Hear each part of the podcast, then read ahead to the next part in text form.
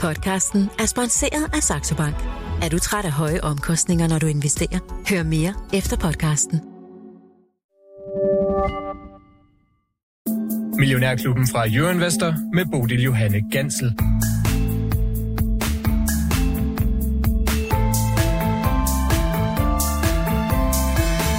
Masser af danske regnskaber her på en onsdag, hvor børsen igen er klar til handel, og Millionærklubben klar til debat. Og debattørerne i dagens udsendelse er først og fremmest her i studiet Michael Friis Jørgensen. Godmorgen og velkommen til, Michael. Godmorgen. Aktiechef i H.C. Andersen Capital og porteføljeforvalter her hos os. Vi skal også ringe til endnu en porteføljeforvalter sidst i udsendelsen. Mads Christiansen er med på telefonen og kommer med en opdatering på noget af det, som han holder øje med for tiden. Og øh, om 10 minutters tid, så tager vi også en øh, telefonisk tur ud forbi Brøndby til NKT. Vi skulle have talt med deres finansdirektør Line Fandrup, men hun er altså her i sidste øjeblik blev forhindret, så i stedet så får vi fornøjelsen af Michael Nassen Nielsen, der er ansvarlig for Investor Relations hos NKT. Ja, velkommen til Millionærklubben. Michael, der er noget for enhver smag i regnskabspuljen ud over kabler fra, fra NKT. Altså, ja. der er allergi, allergimedicin, der er smykker, antidepressiver, tobak, vindmøller, øl.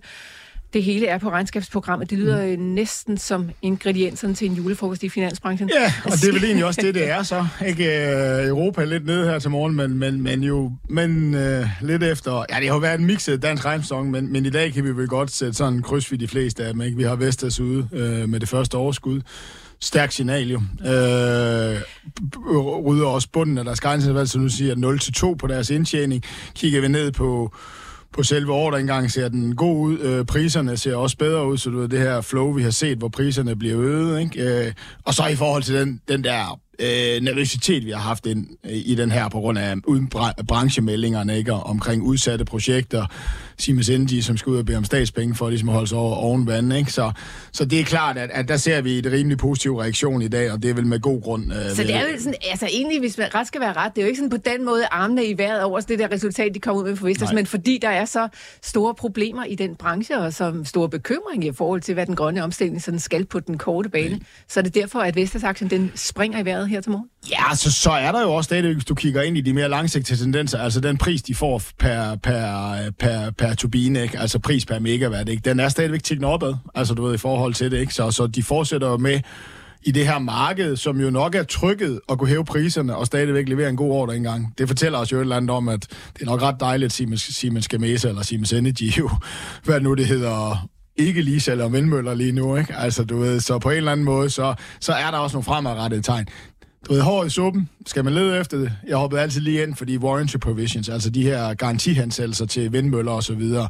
Det, det skal vi jo holde lidt øje med efter de her problemer hos Siemens, uh, Siemens Energy, ikke? Om, om, om, om det er et brancheproblem, eller om det er isoleret til dem, ikke? Og de stiger en lille bitte smule, så hvis du finder hår i suppen, så er ikke noget, der er bekymrende eller noget som helst, men det tigger opad i forhold til de forrige kvartaler, ikke? Så, så lige have øjnene på det der, ikke? Men ellers så er tendenserne rigtige. Så et, ja, noget af det er et relief, altså det her, okay, vi når det her. Vi når endelig det her indtjeningsniveau. Det er der ikke andre i branchen, der kan, så man er den bedste dreng i klassen. Ikke? Øh, men jeg synes faktisk også, hvis du kigger på de fremadrettede indikatorer, nemlig, så er der også noget at købe i dag. Altså, det er ikke bare, at vi køber i dag. Yes, det bliver bedre end ventet. Nu skal vi handle den her aktie i dag. Der er lidt, hvis man kigger fremad, en, en, en mulighed for at købe her, her hvis, du, hvis du har lidt længere briller på, sandsynligvis. Så tør du gå så langt som at sige, at det værste ligger bag os, når vi kigger på Vestas? Ja, det værste ligger bag os, mm-hmm. men spørgsmålet er, hvor godt det er det, der kommer, og hvordan det er prissat. Ikke? Altså, du ved, øh, jeg har jo altid, du ved, spurgte du mig to år tilbage, sådan i de seneste par år, der har jo sagt, hver gang at Vesters kommer resultater, de skuffede, ikke? Øh,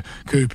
Og, og, her på det seneste har jeg sagt sådan, hold på den der. Det gør jeg nok egentlig også efter det her regnskab, ikke? Altså, jeg er stadigvæk en lille bitte smule øh, bekymret for, hvordan... Øh, hvordan 2024 og hvor langt de kan komme frem imod indtjenings øh, i deres 2025-planer. Men altså, det, det, det her regnskab har der fjernet en lille bitte smule af de her bekymringer, men, men de ligger der stadigvæk lidt i baghovedet hos mig. Men Michael, øh, noget tyder på, at investorerne er ret øh, i tvivl om, hvor de skulle prissætte den her aktie her til morgen. Øh, vi, var lige, vi startede lige med, at der ikke var blev handlet. Nej, der skulle lige eller der var i aktion, ja. Der, den var i aktion, og så var ja. den, øh, de første priser, der var den altså op med over 9 procent, ja. og nu ligger vi op med øh, ja, bare lige under 5 procent. Ja.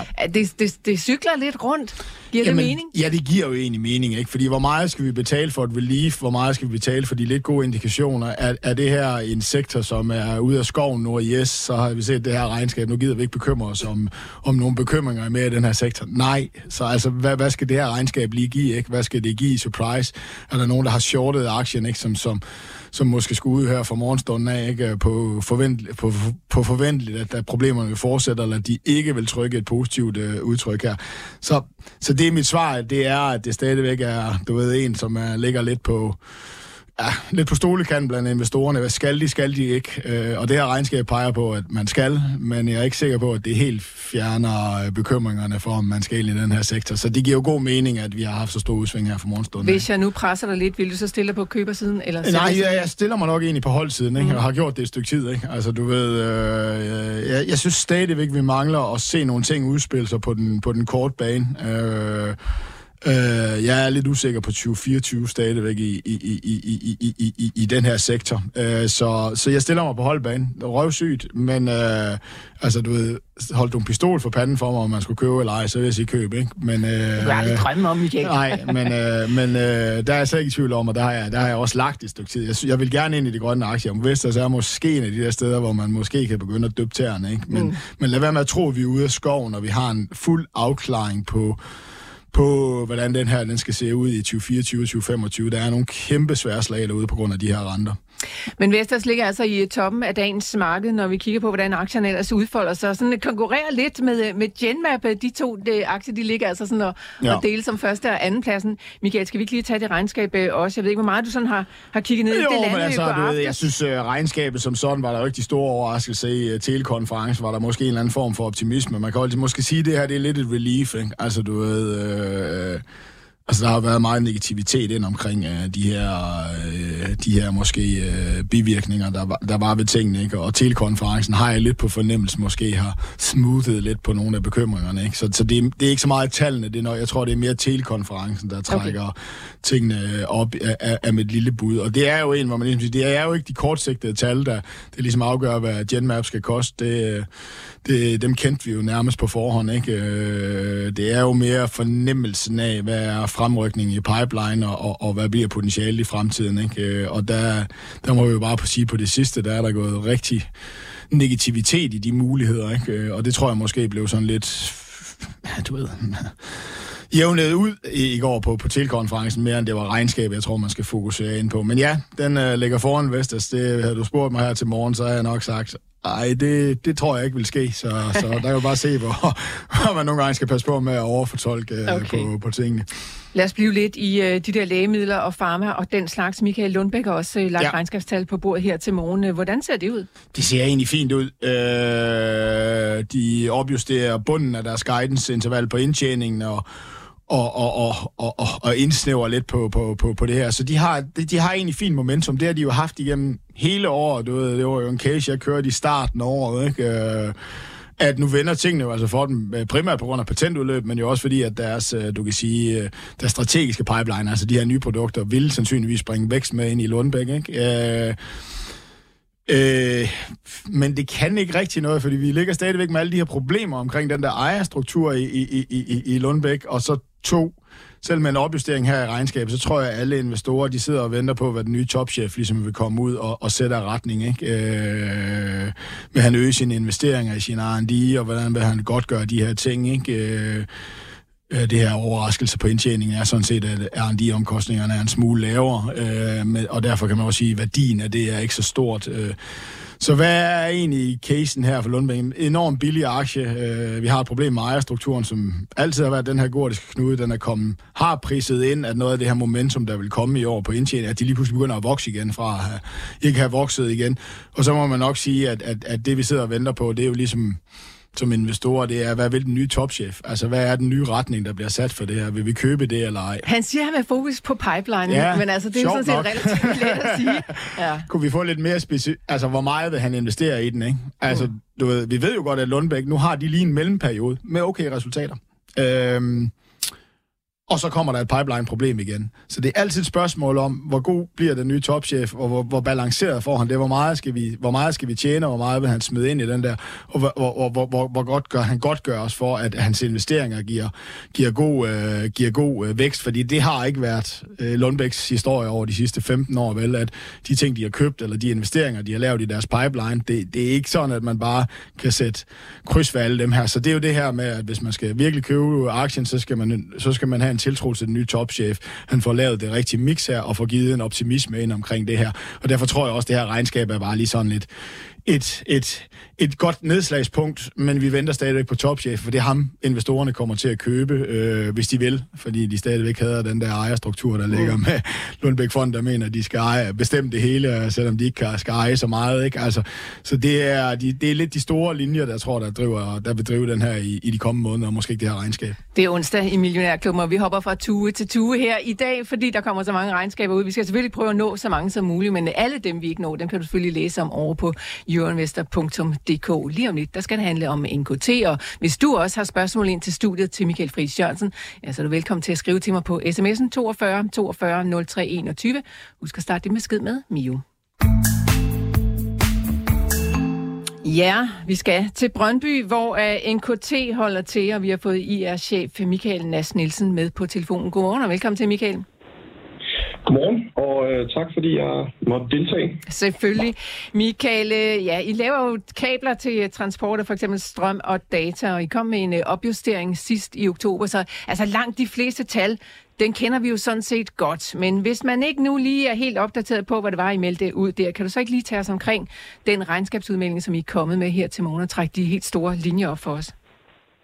Det kan jeg selvfølgelig. Øh, så, så jeg tror sådan, hvis vi går helt op i, i helikopterperspektivet, jamen så, så fortsætter vi egentlig den vækstrejse, vi har været på øh, over de seneste år, og, øh, og leverer her et, et kvartal, hvor vi, øh, hvor vi igen har to vækst i både omsætningen og, og i, øh, i vores resultat af, af den primære drift. Så, så vi, sådan lige kort på et, på et par, par hovedhighlights, altså så er den organiske vækst 44 procent i kvartalet. Øhm, vi mere end fordobler vores, øh, vores øh, EBITDA. Og vi går også ud af kvartalet med en rekordhøj øh, ordrebeholdning af de her projekter, du også øh, nævner i forhold til at, at, at, at transportere øh, strøm over, over lange afstande. Mm. Så samlet set et kvartal med, med plusser på, øh, på de fleste øh, linjer.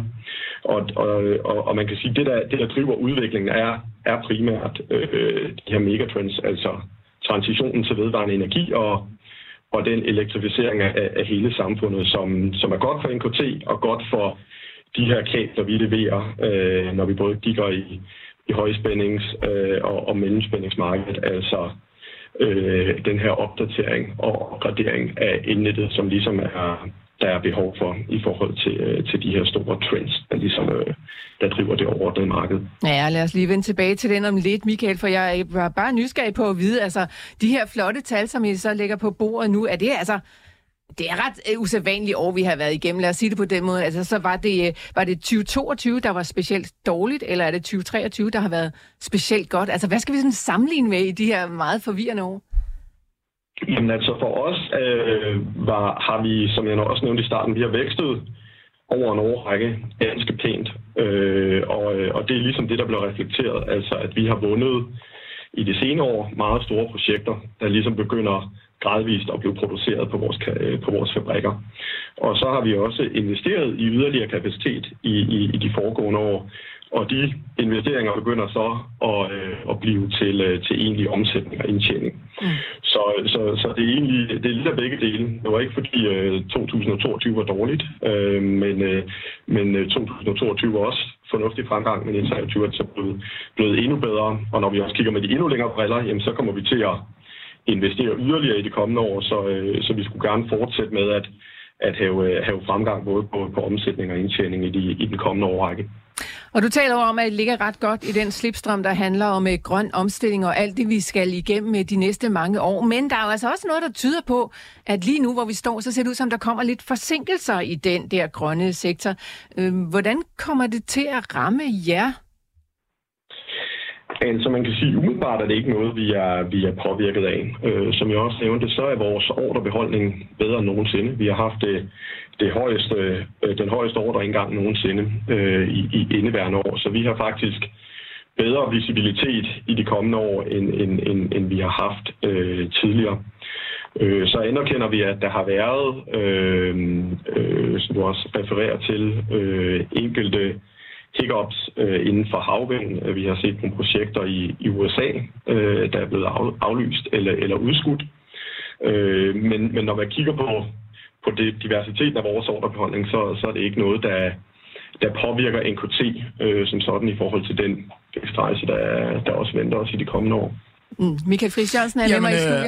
Øh, hej Michael, vi er jo gamle kollegaer, så hvad nu det hedder... Øh, og, og, og en ordrebog er jo en ordrebog, og man skal jo levere den, ikke? Men, men, men, men, men, men er der ingen frygt, eller kan du sige usikkerhed hos jer, eller, eller noget, I kigger ind i, hvor man ligesom siger, at der er måske nogle af de her projekter, de laver, altså de får en forskubbende effekt, så man heller ikke laver infrastrukturen øh, og udbygger den, øh, for eksempel i USA, øh, også selvom man har ordre liggende. Er, er, er, der, er der ingen frygt, fordi de, i leverer jo sindssygt gode resultater lige nu, og aktiemarkedet er sådan lidt øh, lovende ved situationen. Så, så, så hvad er jeres egen fornemmelse af, kan det give nogen knock-on, altså og betyde, at, at måske nogle af de ordre, I har liggende i bøgerne, de eventuelt også bliver udskudt øh, fra, fra, fra et øh, kundeønske side? Ja, uh, ja. hej Michael, og tak, tak for spørgsmålet. Øhm, altså, det, det, det, det er klart, at vi, vi kan selvfølgelig også godt se, hvad der sker i verden omkring os. Øh, jeg tror, det, det vi sådan forholder os til på den overordnede øh, del, hvis man bare kigger på vores ordrebeholdning, jamen, det er, at vi har en ordrebeholdning på 11 milliarder mm. euro øh, gående ud af kvartalet. Det vil sige, at der er en kontraktuel forpligtelse med en, øh, med en modpart. Øh, så, så hvis, hvis kunderne vil øh, aflyse eller udskyde, jamen, altså, så kommer det med en Øh, en, en, en, en kompensation til apotek, fordi, fordi vi ligesom har indgået den kontrakt. Så, så jeg tror, det er den ene ting. Den anden ting, det er, at overordnet set, jamen, så, så, så tror vi stadigvæk på, at på den lange bane skal den grønne omstilling nok ske. Og det betyder egentlig ikke så meget for NKT isoleret set, om projekter hist eller, eller her bliver udskudt, fordi vi har en ret høj kapacitetsudnyttelse, når vi kigger ind i, ind i, øh, ind i, ind i vores, øh, ind i vores produktion og installationskapacitet i, i de kommende år. Så, så, så derfor øh, samlet set er, er vi selvfølgelig opmærksomme på, hvad der sker, men, men kvæg den, den store buffer, vi har af ordre i, i ordrebeholdningen, jamen, altså, så er vi egentlig ikke så, så er det ikke øh, noget, vi er, er voldsomt øh, bekymret over. Men Michael Friis, når du stiller det spørgsmål, og, og sådan beder øh, Michael om at uddybe det nærmere, er det så fordi, at du sådan øh, stiller dig tvivlende her i øh, nej, så fra lytikerkorpsets side? Nej, nej, det er fordi, at det er det marked. Det, det er jo det, man kan se på, på NKT-aktien, ikke? At, at den er jo sådan set falden på trods af, af egen performance, som, som jo ikke tilskriver det, imens at vi har set den her, du kan sige, uro i den grønne sektor. Og derfor formoder jeg, at det er det, eller det ved, jeg ved, det er det, markedet stiller sig altså, spørgsmålet ved, ikke? Altså, og det er vel også øh, sådan, hvis I kigger ind på den politiske side, så synes jeg vel, altså, er, er det, altså det store spørgsmål, hvis vi skal tage det op i helikopteren, er det fordi, at, at, at I jo også, du kan sige, når landene skal binde sig sammen i infrastruktur, hvilket der vel egentlig ser ud til, jeg synes lige, der var nogle store tyske udmeldinger, det er egentlig mere der, I er eksponeret, end bare lige, altså jeg ved godt, at de også bygger den sidste linje ud til en, til en havvindmøllepark, men I har den anden model måske at, at, at, at bøde af på, nemlig det, at landene skal have bundet sig bedre sammen, og vores infrastruktur inden for landene øh, også mangler investeringer. Er, er det det, der, der, der også giver jer et boost i forhold til måske mange af de forsinkelser, vi ser fra den grønne sektor? Lige, præcis, Michael. Altså, det er vores... Øh vores øh, ordrebeholdning, eller du kan, også, du kan også sige på en anden måde, vores kabler bliver brugt i, i mange forskellige sammenhænge. Ja. Så det, det, det kan både være til at at tilslutte en, en havvindmøllepark, eller en vindmøllepark på land, en solpark, eller øh, hvad hedder det, øh, strøm genereret af, af, af vand. Altså, så, så der, du, du skal bruge kabler i alle tilfælde, og så som du siger, så er der også en ambition om at gøre elnettet meget mere fleksibelt på tværs. Så det vil sige, at, at vi også som du siger, både connecter direkte til en havvindmøllepark eksempelvis, men vi laver også mange af de her connections mellem mellem elnet, både på tværs af landegrænser, men også øh, eksempelvis i Tyskland over meget, over meget lang afstand, for ligesom at, at sikre den fleksibilitet og opdatere et, et elnet, der, der skal til. Og det er som det er suagtet, at, at der er en transition til vedvarende energi, men den elektrificering, der også sker i samfundet, gør, at der er behov for et stærkere elnet, end, end det der er i dag. Og, og det vil blive ved med at være en, en underliggende faktor, uanset hvor du genererer strømmen. Mm, ja, det var jo altså i Tyskland, at I her i slutningen af september vandt en, en meget stor ordre, så vidt jeg læste den største i jeres uh, historie. Det var faktisk fem ordre til en samlet værdi af 3,5 milliarder euro. Øhm, Michael øh, Nass Nielsen, kan du sådan lige uh, udfolde med dine egne ord, hvad det kommer til at betyde for jer? Jamen, det kommer øh, sådan ganske kort til at betyde, at, at vi har endnu mere at lave på vores fabrikker. Øh, det her det er ordre, der skal leveres helt frem til 2035, som er en meget lang tidshorisont. Øh, så, så for os er det også en tydelig indikation på, at kunderne gerne vil sikre sig, at de kan få levering af de her kabler gående fremad, så de kan opgradere elnet elnet i Tyskland i det her tilfælde, som der er behov for gående fremad. Så, så det, det er en, en understregning af, at, at markedet også kan se, at der er behov for, at de her kabler eller elnet ultimativt bliver, bliver, bliver opdateret. Og har I forventninger om, at der kan lande flere størrelse, øh, ordre i den størrelsesorden? Sådan, øh, altså, ja, selvfølgelig sikkert, øh, sikkert øh, drømme, men altså konkrete forventninger, er der noget, der ligger i pipeline, som kunne ligne noget lignende? Altså, øh, vi, vi kommenterer øh, selvfølgelig ikke specifikt på, øh, på ordre her, men, men det marked, vi ser nu, det forventer vi, at, at det er et marked, der vil fortsætte med at være stærk i de mm. kommende år, fordi der er så stor en, en efterspørgsel efter at udbygge indnettet. Så, så jo, vi kommer også til at vinde yderligere ordre i, i den kommende periode, som sikrer os endnu bedre visibilitet i, øh, i, i, i vores ordrebeholdning grunde fremad. Så, så det, det er stadig vores forventning, at vi kan i den stærke position, vi har i markedet, kan, kan blive ved med at være en, en væsentlig spiller i det her marked. Michael, jeg kunne godt tænke mig at slutte af, hvis jeg må, med et spørgsmål, som måske er lidt ude for dagsordenen, men altså, vi har jo altså også set her på det seneste, at der sådan også bliver ført krig under havet på nogle af de her gigantiske kabler. Altså, er det noget, I taler om ude hos jer, og hvilken betydning har det eventuelt for en, en virksomhed hos jer? Eller som jer? Øh, jamen altså, du kan sige, i, i, i, i udgangspunktet har det jo ikke en, en direkte betydning, men noget af det, vi også laver i vores forretning, det er, at vi servicerer kabler og, og også monitorerer kabler. Øh, så, så vi kan også godt, som en del af vores serviceforretning, være med til at monitorere, hvad der sker omkring et, øh, et, et kabel. Så, så det er så agtet, at det selvfølgelig er en, en lidt penibel situation, jamen, jamen så, så er, er det også et, et marked om et mindre omfang, som, som vi også kan være med til at, at servicere og, og, og levere input ind til, mm. til de, de udfordringer, der er der. Okay. Michael øh, Nas Nielsen, vi slipper dig der, men tusind tak, fordi vi måtte forstyrre dig her sådan en onsdag formiddag. Mange tak. Og vi er selvfølgelig altid glade for at være med. Glimrende. God dag til jer.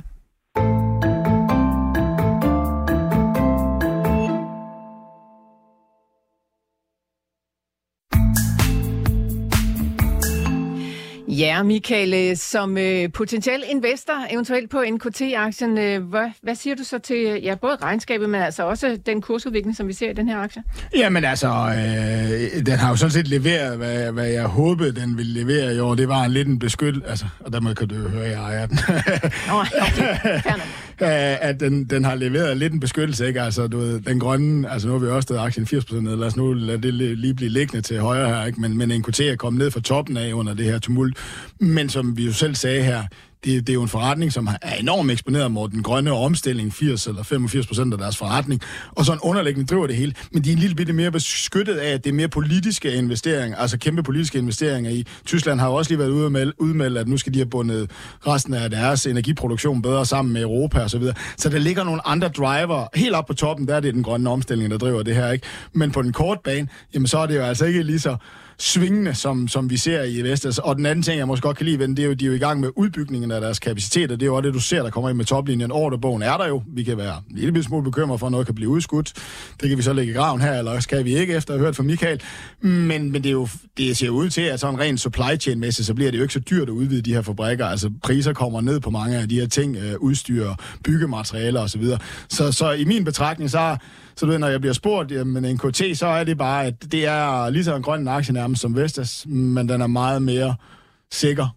Det betyder heller ikke, at Vestas måske skal meget mere værd i fremtiden, eller måske ikke meget mindre værd, så er NKT, du ved, det stabile kort ind igennem den her sektor, og det har jo altså gavnet i år at, at ligge med den som en del af sin grønne sektor, og det tror jeg sådan set også, det vil være de kommende år. Så er det aktien billig? Nej, er de andre aktier i den grønne sektor billige? Det er jo diskutabelt, også selvom vi ser på kurserne. øh, men, men strukturelt så er det det sikre kort, og det er også derfor, at jeg ligger med den øh, som, som, som en af mine grønne aktier. Det ser ud som, at investorerne siger øh, et stort nå til det der regnskab. Den stiger kun ganske lidt, så der er ikke sådan så meget at komme efter. Den øh, handler op 0,1 procent. Ja på sådan en øh, onsdag morgen. Ja, så er der nogen, der er lidt mere gang i, det må vi nok sige. Det må man altså. sige. Michael, lad os hoppe videre til endnu et regnskab fra ja. Pandora. Ja. Det vidner om øh, stærk vækst, og de opjusterer ja. også forventningerne til årets øh, vækst og, og, ja. og bedre overskudsgrad, regner de også med at få. Øh, hvad tænker du med regnskabet? Jamen altså, du ved, øh, de har jo ikke sat det rigtigt et, et, et, et ben forkert i år. Det, det fortsætter det her regnskab med, at du kan se, at væksten accelererer, like for like væksten accelererer ind i... Like for like, som betyder? Og, som betyder uh, det samme, hvis man har en forretning sidste år, eller hvad med at åbne en ny, uh, så uh, hvor meget har den mere vækstet? Altså det, det er det her det bedste sammenligningsgrundlag. Når du kigger på sådan nogen, der åbner nye forretninger, så er du ligesom nødt til at prøve at kigge på det der like for like væksten, eller egentlige vækst, ikke? Fordi hvor meget kommer fra, at man bare har åbnet en forretning, som er en sindssygt dårlig forretning, eller hvor meget kommer egentlig fra, at man driver sin vækst fra, fra de eksisterende baser, man har. Og Pandora er jo begyndt at åbne forretninger igen. Det er et andet positivt regnskab. Det ser ud som om, at det faktisk, de eksekverer ganske flot på det her, de får åbnet tingene. Ikke? Så USA går bedre, Europa er begyndt at gå bedre, det er jo på trods af, at forbrugeren absolut går den anden vej, og forbrugeraktier absolut går den modsatte vej. Så de har jo et eller andet markeds... Øh, marked, altså, de ligger et godt sted i markedet, og det er måske det her affordable, ikke? altså det vi kalder det lipstick index. Når vi begynder at have det slemt, så køber vi ikke længere Prada-tasker, men så køber vi noget, vi skal stadigvæk ud og shoppe, ikke? Ja. Så skal vi ud og købe læbestiften, eller den her smykker i den her kategori, som Pandora ligger med. Så de opjusterer væksten, den accelererer, øh, de åbner de her forretninger, det ser de ud til at fortsætte med at fastholde de her ting.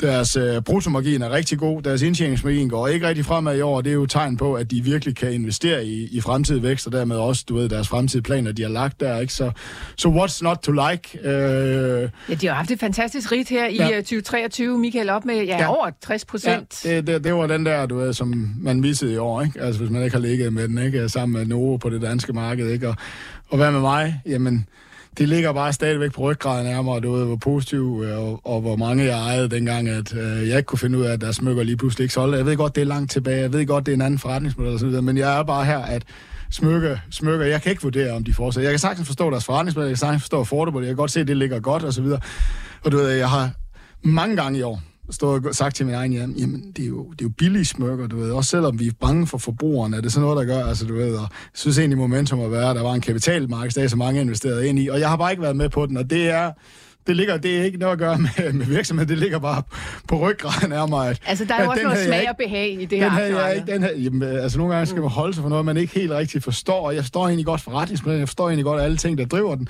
Der ligger bare et eller andet på ryggraden om, hvor meget jeg tog fejl en gang, ikke? Altså, netop fordi, at det er noget, som, hvor man skal ramme en eller anden forbrugers smag, ikke? Selvom det er bredt, selvom det er kæmpe stort og så videre, selvom de har til mange kategorier og alt muligt, så er der stadigvæk et eller andet, der ligger der, og de der aktier, ikke? Så, så jeg ved egentlig godt, hvorfor jeg ikke har gjort det i år, på trods af, at den mange gange har været op og vende i mit hoved. Ikke? Så, Jamen, jeg, så, synes, det, altså, jeg synes, det er ret fascinerende, Michael, at du siger, at du ikke forstår øh, kugler på en snor, men altså alt muligt software, altså service og cloud-forretninger og dit og det. Vi, har, vi har jo vores forser alle sammen nogle steder. Ikke? Men Jamen, misforstår mig ikke, det er, meget, det er bare mere, at, at forretningsmodellen og den ledelse her eksekverer, og det kan du jo også bare nøjes med at kigge på i en aktie. Så det er et eller andet, der ligger på ryggraden, dengang at den her iskolde øh, dag, hvor og ja, Danmark øh, havde, var lige blevet oversvømmet, og så faldt uh, Pandora 70 procent, hvor vi alle sammen stod og var super bullish på den, ikke? og vi kunne ikke rigtig forstå, hvorfor, men det var bare deres smykker. Og det er ikke det, der er ved at ske nu her, det er bare det der, det der hver gang jeg tænker på, skal jeg investere i den her, skal jeg lægge mine penge her, så ligger der et eller andet på ryggraden der, der, der minder mig omkring, at den så jeg overhovedet ikke komme. Så mm. hvor meget forstand har jeg egentlig på det her? Så,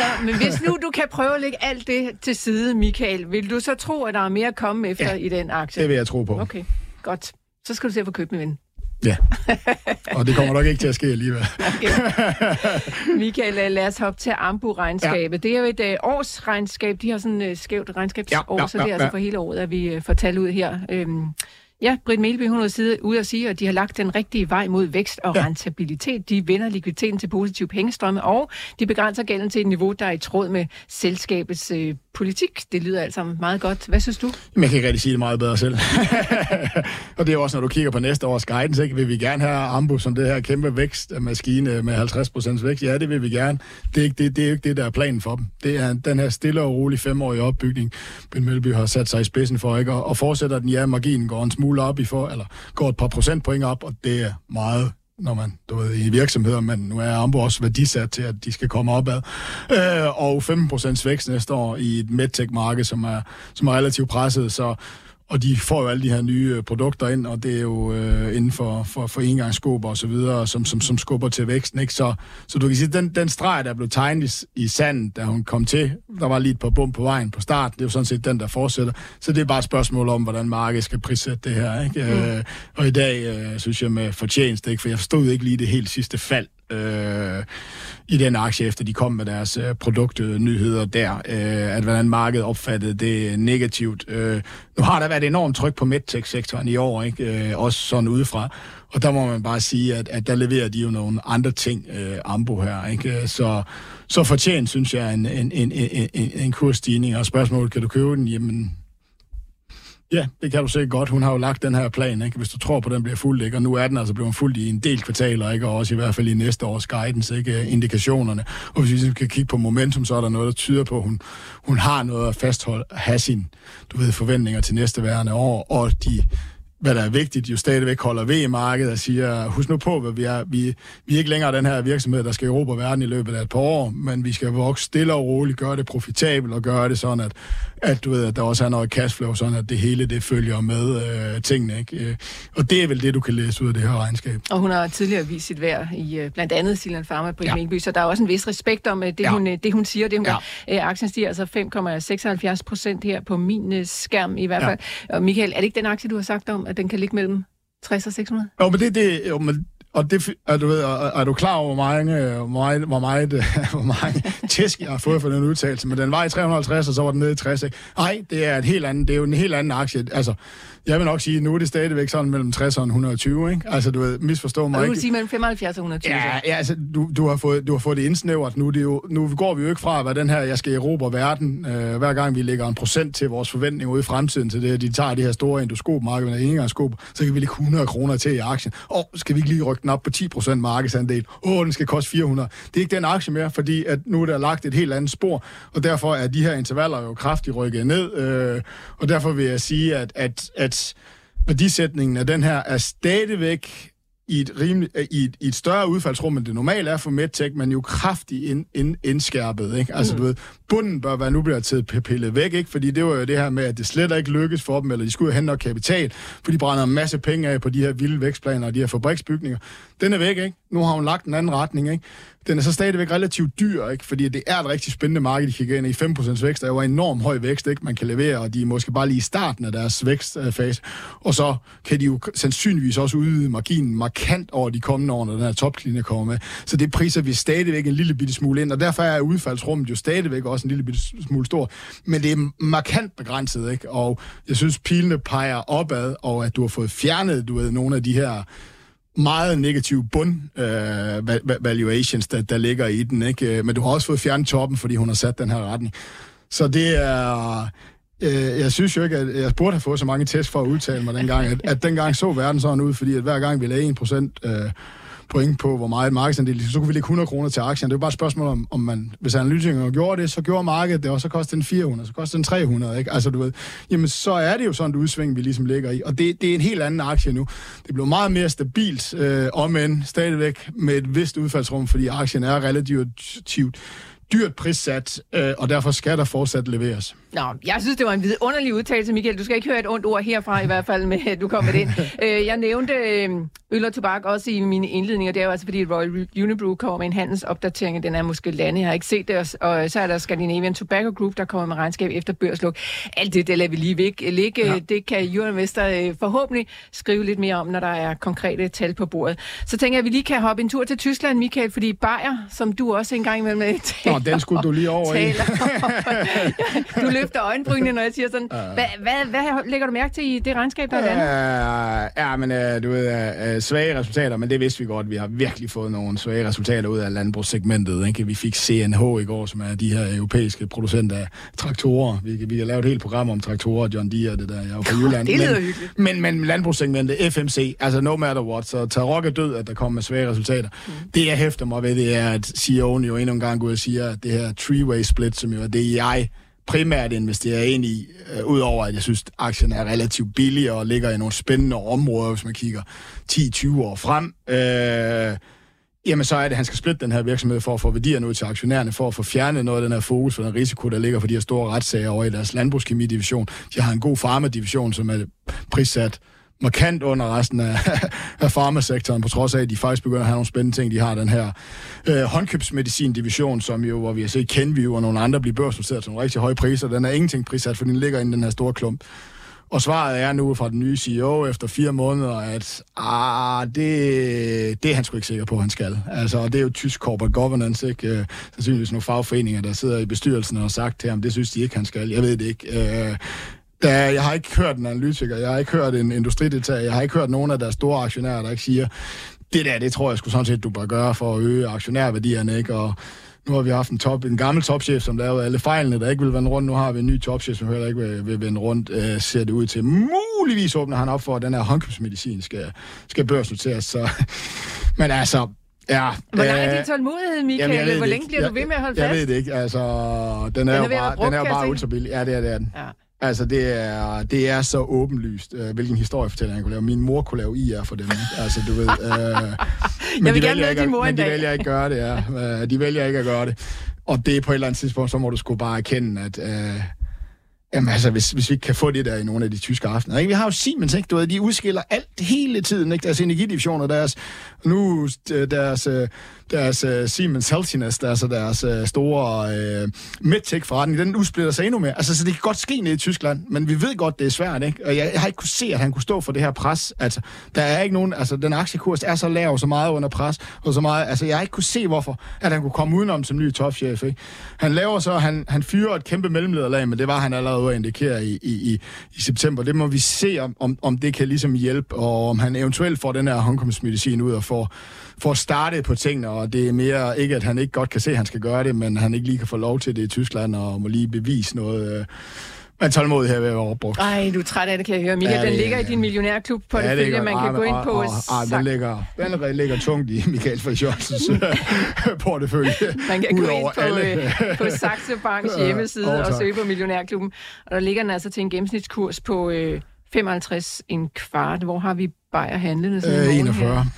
Okay. Men den var oppe i 65, så der fik jeg jo solgt i millionærklubben. Men jeg valgte jo også at købe tilbage i 55, fordi historien jo ikke var, var skidt. Øh, og det, ja, Nå, det går ikke så skidt endda, Michael. Du er sådan set op med 22 procent øh, for året, så det er jo sådan set relativt pænt. Det er jo faktisk ret pænt, lad os ja, sige ja, på den ja, måde. Ja. Nå, tag dit headset på, Michael, for vi skal en tur over forbi Mads Christiansen. Godmorgen og velkommen til, Mads. Godmorgen, Bodis. Tak. Fondchef i New Deal Invest, og nu skal det altså handle om noget lidt andet end sådan lige de konkrete dagsaktuelle danske regnskaber. Mads, jeg ved, at du pt. har et særligt øje for det, som du kalder shitco-segmentet. Hvad, hvad i alverden er det? Er det sådan et Twitter-udtryk, eller hvad sker der? Ja, det er, det er sådan et, et, et Twitter-udtryk. Øh, det, det handler om, om, virksom, altså om, om lortevirksomheder, er det, jo, er det jo for at sige det på dansk. Mm. Øhm, og det, det, som markedet i 2022 kaldte lortevirksomheder, det var virksomheder, som var, var underskudsgivende. Og hvis man er en gammel virksomhed, så er det jo et problem, øh, hvis det er sådan, at man begynder at give underskud. Men, men for en ung virksomhed, en startup, der er det jo tit, fordi man investerer rigtig meget i vækst. Men de, de blev sådan døbt shitcoats, og det, det blev de også, fordi at de faldt øh, vildt hurtigt. Øh, og, og det er sådan kendetegnende, når man går tilbage til, til øh, .com og den store finansielle krise også, at de virksomheder, som, som, som ikke har ret meget bundlinje eller negativ bundlinje, de, de crasher øh, enormt hurtigt og, og voldsomt i, øh, i de der i, i nedturene. Og, og det, det har jo været sjovt at følge stille og roligt, hvordan at de så har skruet ned for væksten og skruet ned for investeringer, og konkurrencen bliver mindre osv. Og nu er rigtig mange af dem ved at blive profitable. Og så er vi egentlig, altså nu har jeg siddet op og hørt på det danske aktiemarked her, hvordan, hvordan det her med, at jamen, åh, der er styr på bundlinjerne med, og prissætningen, hvordan skal den være fremadrettet, hvad bliver væksten, når vi kommer ud på den anden side af det her, hvordan bliver det på den anden side? Og det er simpelthen også gældende over i tech-segmentet. Det er fuldstændig det samme, mm. som, som det I taler om her, at gud, hvad skal det koste, og hvad bliver væksten og sådan noget. Der er kæmpe stor forskel på, om virksomhed øh, vokser øh, 15 eller, eller 20 eller 25 procent fremadrettet i forhold til, hvad skal prisen være i dag. Så Mads, øh, hvilke konkrete virksomheder dykker du ned i så for at finde noget, der er interessant i de her markeder, vi er i nu? Jamen det er jo, altså det, det, som, det som jeg sidder og ser som langsigtet investor, det er, at, at markedet kæmper for at finde ud af, hvad, hvad er den rigtige pris på de her virksomheder. Og, og der kommer sådan, der, øh, regnskaberne synes jeg egentlig kommer sådan meget ind, sådan cirka der, hvor man forventer. Men nogen, at der er helt klart afmætning i, øh, i, i, øh, i business to business. Der, der, Øh, de virksomheder, der sælger til virksomheder, der, der kan man begynde at se det nu, at, at deres omsætningsvækst falder. Og er det så fordi, at det produkt, de har, det ikke er særlig godt øh, og udtryk for, at at de vil tjene færre penge de næste 10 år, eller er det simpelthen bare et udtryk for, at kunderne de virkelig, virkelig øh, holder på, på pengepunkten lige nu? Og det er sindssygt svært at se i et regnskab. Og der, der, der er det bare nemmere at have den position, jeg har, hvor, hvor vi mere kigger på, er det, er det her en virksomhedsmodel, der virker som om, at de har noget at byde på på den lange bane, og så, og så går lidt mindre op i, hvad, hvad siger, hvad siger øh, regnskaberne lige nu. Mm. Og øh, noget af det, jeg ved, du også kigger på, det er altså de her SaaS-selskaber, øh, Software as a Service.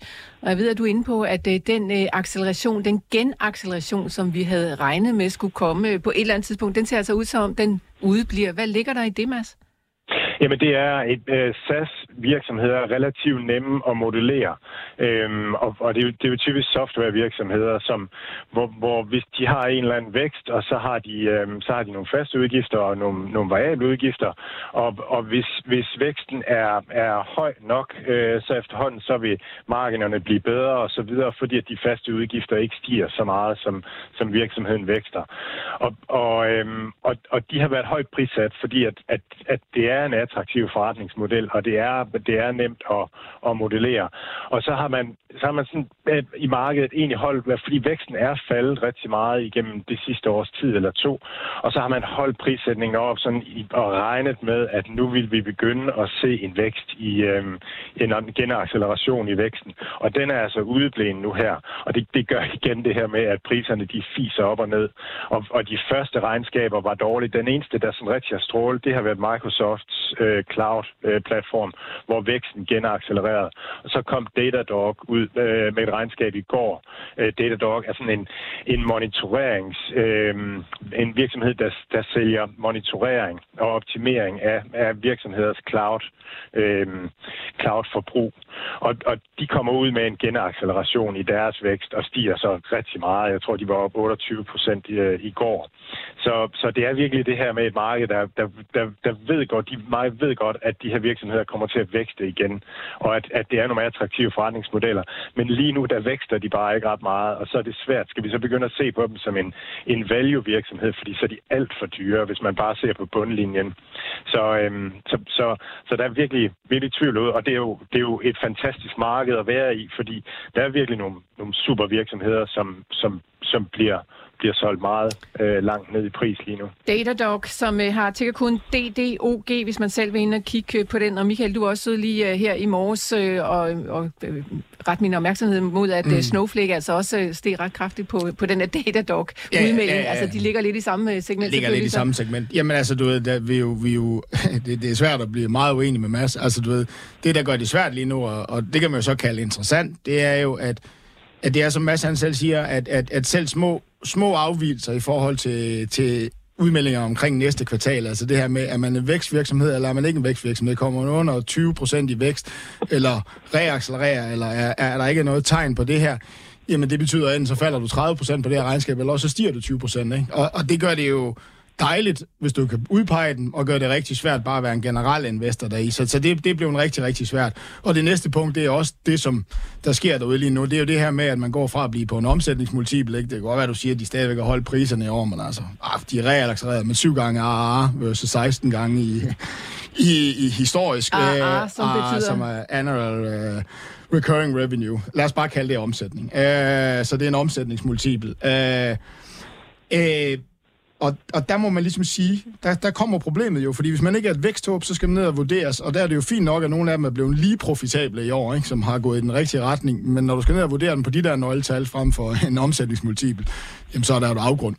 Altså, der er en kæmpe stor forskel, ikke? Mm. Og derfor er det et tricky segment lige nu. Og det sidste punkt, ja, der ser ikke ud til at være en reacceleration. Så det, det, det, men det er blandet mellem selskaberne. Og jeg er jo ikke overrasket, øh, og, og jeg, er egentlig, jeg synes egentlig, det er, en, det er en interessant nok sektor, men vi så jo det her CIO-studie, og det er ikke en CEO, CIO, det er, en, det er IT-cheferne i USA, der er indikeret, og jeg har jo tidligere brugt dem på AI, og jeg har sagt, pas nu på med at tro, at det her det buller afsted næste år. Alle, alle, alle IT-investeringscheferne har jo været ude og blive spurgt i USA, skal I investere mere eller mindre, øh, eller det samme næste år. Og de skal stort set alle sammen investere det samme, og det er det her budgetter i virksomheden, som stadigvæk gå under pres på grund af makroen øh, næsten det samme, der skal investere mindre end det der. Så der er ikke noget, der indikerer, at der skulle være en acceleration. Ikke? Øh, og, og de kommer nok til at flytte nogle af deres investeringer over mod AI, sådan at der stadigvæk er lidt vækst der, men andre steder kommer de ikke ud. Så det er et, et svært segment at være i lige nu øh, på den lange bane. Der opstår helt klart nogle store vinder. Jeg synes, du glemte at sige Service Now, som også var relativt stærkt her. Men, men svaret er, du skal gøre dit hjemmearbejde her lige nu. Det er rigtig, rigtig. Og du skal holde øje med, at man stadigvæk er en vækstvirksomhed, fordi hvis man ikke er det, så øh, har man ikke kunnet nå at omstille sin forretningsmodel til at have nogle gode indtjeningsmultipler, man kan blive vurderet på i nogenlunde samme højde. Så det er et svært segment lige nu, super interessant, og, og, og der opstår nogle kæmpe muligheder derindenfor, men du skal gøre lidt mere hjemmearbejde. Ja, og hjemmearbejde, det gør I jo selvfølgelig øh, godt og grundigt. Martin Rasmussen i, i Randers, han har et spørgsmål til dig, Mads. Han har nemlig Datadog, og han øh, synes, det var et ret flot, flot resultat, de kom ud med. Det tænker jeg, I er enige i. Men han skriver, at han har godt loadet i den. Han har et afkast på 30 procent. Hvad er din anbefaling, Mads? Øh, skal han købe mere? Skal han sælge? Eller skal han bare holde det, hvor han er? Jeg synes, det, er, det, nu kommer jeg med et politikersvar. Datadog er, er, er virkelig en, en, en infrastrukturvirksomhed øh, øh, for, for migrationen til software eller til, til cloud, og de, de er markedsledende, så det er et rigtig, rigtig godt bud. Men den vokser, den vokser 25 procent, så det er ikke sådan, det er ikke svimlende vækst, og den er, er højt prissat. Jeg tror, at den, den har en enterprise value to sales, altså bare tænk price sales på omkring 14.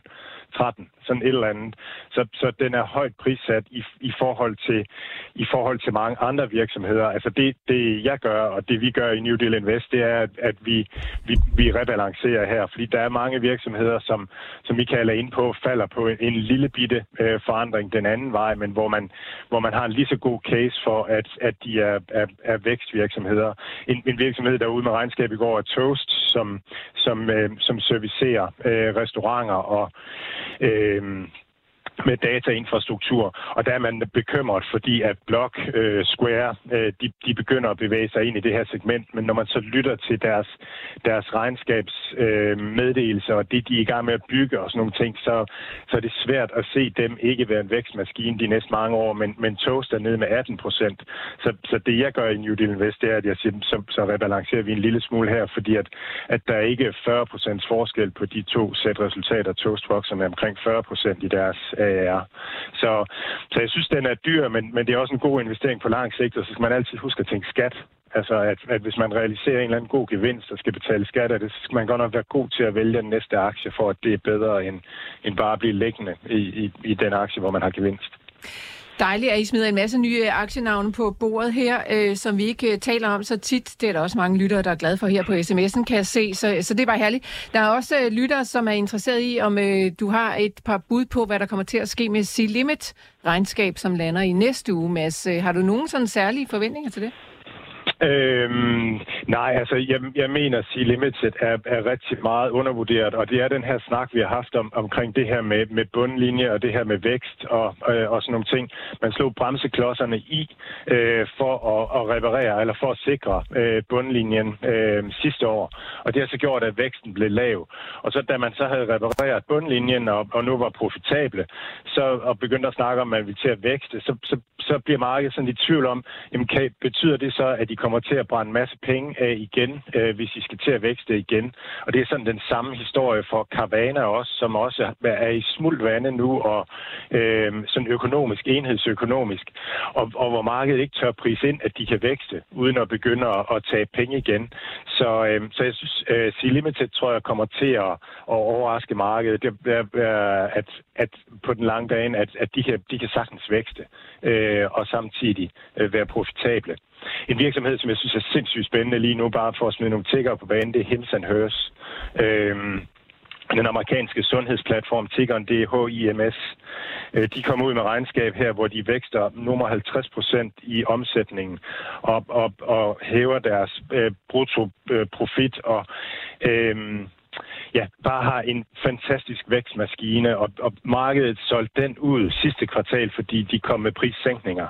Øhm, og det gør de simpelthen for at, at øge, øh, gør det nemmere at komme på deres platform. De har en, en masse ekstra services, som de sælger ind til deres kunder, så de er allerede ude at opjustere øh, væksten igen, øh, vækstforventningerne igen, selvom at det er med, med prisfald på, på nogle af deres services. Okay. Så det tror jeg virkelig, virkelig godt køb lige nu. Uh, jeg prøver at følge med her. Hims and Hers, den hedder HIMS, øh, som tickerkode år til dato, der er den op med 10 øh, procent. Limited hedder bare SE, handler på New York Stock Exchange, og den er altså nede med omkring øh, 16 procent, og så er der Caravana CVNA, øh, den er oppe med over 600 procent i år. Altså, det er, det er fra den ene yderlighed til den anden, Mads, men øh, ja, så fik vi lige styr på, hvad det var for nogle øh, aktier, du nævnte her. Men, men det er jo netop der, mulighederne ligger ja. i det. Altså, når man, når man kender det her segment, at det fiser op og ned på den der måde, hvor det, det virker sådan lidt en lille smule tilfældigt. Ja, øh, min pointe var måske bare også at nævne, at det, det er også der, hvor der er høj risiko, så det skal man i hvert fald passe lidt på med. Nå, ja, Mads, vi slipper dig her. Tusind tak, fordi du var forstyrre dig. Velkommen. Så vi er altså Mads Christiansen, der er fondchef i New Deal Invest og porteføljeforvalter her i klubben. Han fører vores konkurrence. Det kan du følge med på øh, inde på øh, Saxo Banks hjemmeside. Nå Michael, der ligger altså også et par spørgsmål til dig. Carsten ja. fra Høje Tostrup, han vil gerne høre, om du stadig tror på Teladoc-casen. Ja. Ja, nå. Okay, vil du uddybe det der miau? Ja, nej, nej. Ja, det gør jeg, men, men øh, ja, der, er jo, der er jo ingen måde og noget, hvor, hvor hver eneste gang de rapporterer, så fokuserer de på de kortsigtede multipler, og det der med at være en tele, telemedicinaktier sammen med det her, øh, og den anden øh, del, som jo er det her telemonitorering af, af kronisk syge patienter. Og ingenting på, hvordan de kan udnytte det her data. Altså, ved, jeg ejer den her, fordi de ejer nok verdens største database af kroniske syge patienter og data på det, og det, det, det er ligesom det, at over 10 år, hvor vi kan få en, lavet en forretningsmodel. Men jeg, jeg har bare ingen fokus på det, vel? Altså, du ved, og jeg synes, jeg synes øh, ikke, at de rigtigt de leverer på de kortsigtede... Øh, så ikke rigtigt, de leverer på, på det der. Jeg synes ikke, de blev lige så profitable i år. Altså, hvis de vil på den der lange side journey, så er det det, de skal. Så har jeg stadigvæk min. Ja, det har jeg. Øh, er det sådan, jeg går og opfordrer folk til at gå og købe nogen, selvom man er endnu en gang skåret endnu mere over? Nej, det er det ikke. Altså, fordi det, jeg investerer i, synes jeg bare ikke, virksomheden fortæller mig, at det er det, de vil. Altså, du ved. Og det, det giver ingen mening for mig. Altså, her verdens allerstørste, måske en af verdens allerstørste databaser inden for kronisk sygdom, inden for diabetes og alle mulige andre steder, til at kunne lave øh, gode programmer til, når man bliver udskrevet fra hospitalerne, hvis man lige har været indlagt med et insulinchok og alle mulige. Hvordan skal man egentlig sørge for, at han ikke kommer tilbage igen? Alle de besparelser, der kan ligge i et samfund. Der har de alle de her data, og det er bare, de er slet ikke på vej til at bevæge sig til den model, som egentlig var det, jeg investerede i for tre år siden. Det var, og, og det var jo så dumt, fordi det var der, telemedicin var det hotteste af det hotteste, ikke? og det var egentlig ikke det, jeg investerede ind i. Så jeg har det her problem med, at jeg, jeg kan ikke rigtig slå bro imellem det, virksomheden fortæller mig. Så mit kort svar er, jeg har stadigvæk min, jeg holder min, jeg skal, jeg skal stadigvæk se, om de ikke kan lave den her model, men jeg ligger ikke og køber op, uanset hvad det er, fordi jeg har ikke set et regnskab endnu, hvor jeg synes, de indikerer, at de er på den rette vej til hurtigere at skabe sig profitabilitet, som egentlig var den case, der kunne være på den korte bane. Okay. Michael, hvor handler den aktie egentlig henne for tiden? Du har den liggende øh, til... 16, tror jeg. Ja, jeg tror ikke engang at sige, at du har den liggende til. Ja, det er nok sådan 100, 200 eller sådan noget lignende. Ikke? 94, 84, ja, lad os lige så fast, at jeg har investeret 10.000 engang i den, ikke? Okay. så det er manageable. ja. altså her i Millionærklubben, jeg har Færdig. flere udenfor. Så det her, det har også været en af mine, mine men ja, det er, det er en af de der, hvor man håber på, at, øh, at de får vendt tingene rundt. Og der er bare ikke noget, der har fortalt mig i de seneste regnskaber. De er ved at få vendt tingene hurtigt rundt. Og jeg mangler stadigvæk at der er en ledelse, der sætter sig ned og fortæller, at det er det, de gerne vil med alle de her ting. Det er ikke det at drive telemedicin, det er ikke det at drive det der. Det er ikke det, at værdien skabes over de næste 10 år. Det er ved at have de her data og kunne udvikle på det, eller sælge det. Og det er jo AI-verden, ikke? Har man data, så bliver man mere værd. Jeg, der er bare ingen steder, hvor, de bliver, hvor den her ledelse fortæller mig, at det er den vej, de går. Det er det bare der, alle gode cases ligger. Heldigvis rammer du flere rigtigt end øh, forkert, Michael. Det vidner dit afkast jo altså om indtil videre i hvert fald. Øhm, lad os lige øh, bruge de sidste par sekunder på at kigge ind på markedet. Vestas har det altså vanvittigt godt stadigvæk, og Genmap lige så. Michael, hvad sker der derude? Ja, vi, vi, vi har det godt. Jamen altså, skal vi, skal vi være helt altså, lynhurtigt? Altså, vi har jo været... Altså, hvorfor skulle Mærsk falde 10, 16 procent på det der regnskab? Det er jo der er shorter eller bevægelser, der bare ligger de her ting, ikke nervøsitet ind i markedet, og når man så lukker det ved et regnskab, så pas på med at overfortolke for meget på dag-til-dag reaktionerne ja. på regnskaber.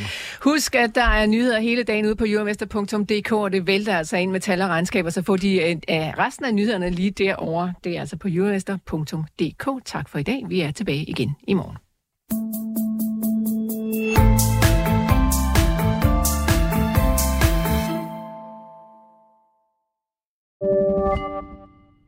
Podcasten er sponsoreret af Saxo Bank. Vi skyder året i gang med nye lave priser, så du kan investere til nogle af markedets laveste priser og beholde flere penge til dig selv. Mindre til banken, mere til dig. Saxo. Stedet penge helst vil være. Læs mere på saxobank.dk og opret en gratis investeringskonto allerede i dag.